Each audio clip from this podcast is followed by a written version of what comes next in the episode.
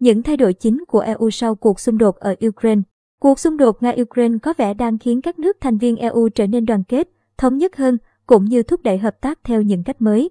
Theo báo THLOCAL.SE Thụy Điển, ngày 14 tháng 3, trong hơn 2 tuần qua kể từ khi cuộc xung đột Nga-Ukraine nổ ra, EU đã thay đổi đáng kể theo ít nhất 3 khía cạnh chính.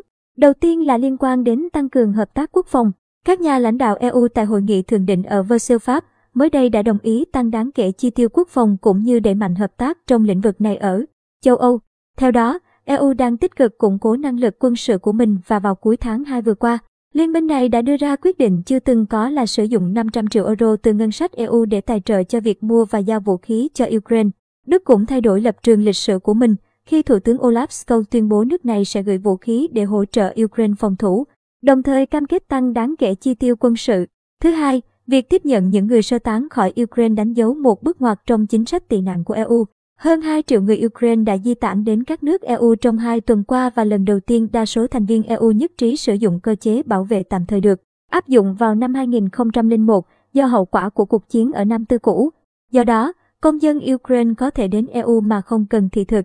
Cơ chế khẩn cấp này cũng cho họ quyền cư trú và làm việc với các thủ tục đơn giản và không cần xin quy chế tị nạn. EU đã bị cáo buộc áp dụng tiêu chuẩn kép vì không thể đưa ra quyết định tương tự cho các cuộc xung đột trước đây chẳng hạn như người tị nạn từ Syria. Nhưng giờ đây hệ thống này đã được kích hoạt, sẽ khó thay đổi trong tương lai. Thứ ba, EU đã thông qua một loạt biện pháp trừng phạt lớn đối với Nga.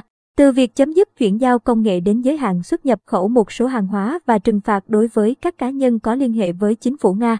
Tuy nhiên, châu Âu vẫn phụ thuộc vào năng lượng của Nga. Theo văn phòng thống kê EU, Eurostat, dầu mỏ, than đá và khí đốt chiếm 62% xuất khẩu của Nga sang khối này. Hiện EU đã đồng ý giảm 2 trên 3 lượng khí đốt nhập khẩu của Nga vào cuối năm nay và đang thảo luận về việc loại bỏ hoàn toàn nhiên liệu hóa thạch của Nga vào năm 2027. Trước mắt, EU đặt mục tiêu tìm kiếm các nguồn khí đốt thay thế. Nhưng về lâu dài, kế hoạch này nhằm giảm nhu cầu thông qua sử dụng năng lượng hiệu quả, tăng cường năng lượng tái tạo, đẩy nhanh kế hoạch làm cho nền kinh tế châu Âu trở nên trung hòa với carbon vào năm 2050. Nếu EU thực sự trở nên độc lập hơn, xanh hơn và nhân đạo hơn, có thể cuộc xung đột ở Ukraine đang tạo ra sự thay đổi mang tính kiến tạo trong lịch sử châu Âu, như các nhà lãnh đạo EU đã nói.